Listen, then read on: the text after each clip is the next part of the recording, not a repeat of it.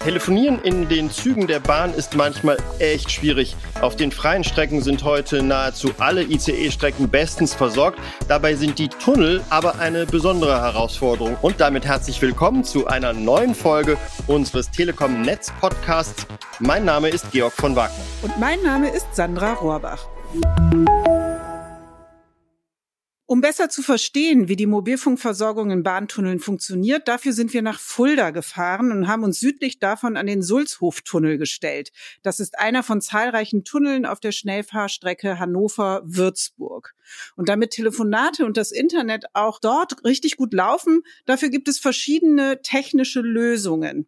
Entweder wir haben am Eingang direkt einen Mobilfunkmasten stehen, der das Innere des Tunnels versorgt, oder wir bauen andere Techniken direkt in den Tunnel hinein. Dazu unser Experte für Mobilfunkversorgung in Bahntunneln, Tim Markus. Ja, in der Vergangenheit haben wir es idealerweise geschafft, hier im Freifeld schon einen passenden Mobilfunkstandort zu platzieren, äh, der dann solch einen Tunnel optimal versorgt. Das gelingt uns aber nicht immer und insbesondere dann, wenn die Bahntunnel etwas länger sind oder die eine entsprechende Krümmung haben, dann stoßen wir da sehr schnell an unsere Grenzen und dann brauchen wir Sonderversorgung. Sonderversorgung ist beispielsweise ein solches Schlitzkabel.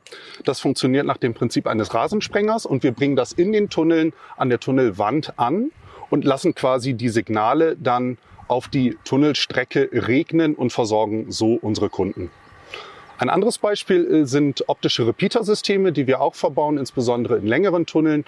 Und hierbei haben wir quasi viele kleine Mini-Antennen entlang der Strecke platziert, die dann quasi unsere Kunden ganz gezielt vor dem Tunnelportal in die neue Mobilfunkzelle holen, sie durch den Tunnel begleiten und dann ganz gezielt wieder hinaus begleiten.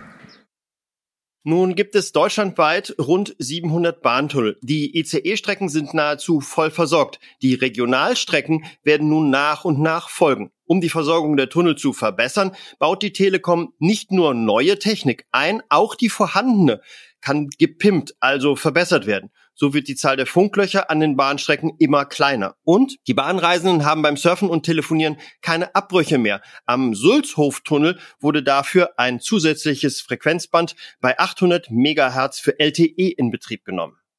Und LT800 sorgt neben einer klassischen Kapazitätserweiterung nochmal dafür, dass die Verbindungsabbrüche, wir nennen das Call Drops, unserer Kunden nochmal signifikant nach unten geht. Was wir aber auch gemacht haben äh, im letzten Jahr ist hier dieses schöne Modul ehemals für UMTS in, im Einsatz gewesen für uns. Heute macht es für uns LTE auf 2,1 Gigahertz und auch 5G im Dynamic Spectrum Sharing. Und seit dem Refarming im letzten Jahr konnten wir unsere Kapazität hier an diesen Standorten und auch bundesweit an diesen Standorten um über 30 Prozent steigern. Mit Refarming ist die Umnutzung alter UMTS-Frequenzen gemeint. Dabei wird UMTS ausgeschaltet und die Frequenzen stehen dann für die viel moderneren Mobilfunkdienste LTE und 5G zur Verfügung. Refarming verbessert auch unsere Mobilfunkversorgung in den Tunneln. Und das ist nicht nur beim Sulzhof-Tunnel passiert, sondern deutschlandweit. Unser Netz kann durch Refarming die Anforderungen unserer Kunden auf mehrere Frequenzen verteilen. Und die Smartphones sind heute schon so schlau, dass sie auf mehreren Frequenzbereichen gleichzeitig eingeloggt sind. Für die Kundinnen bedeutet das deutlich höhere Datenraten. Also, die Telekom ist schwer aktiv, um die Mobilfunkversorgung entlang der Schiene weiter zu verbessern. Insbesondere bei der Tunnelversorgung an den Hochgeschwindigkeitsstrecken sind dabei viele Fortschritte erzielt worden. Parallel beginnt jetzt auch schon die Modernisierung und der Ausbau an den Regionalstrecken. Davon werden wir hier bei Telekom Netz Podcast demnächst berichten. Vielen Dank euch, liebe Zuhörerinnen und Zuhörer. Wir hoffen, es hat euch gefallen und sagen Tschüss und bis zum nächsten Mal. Tschüss. Thank you.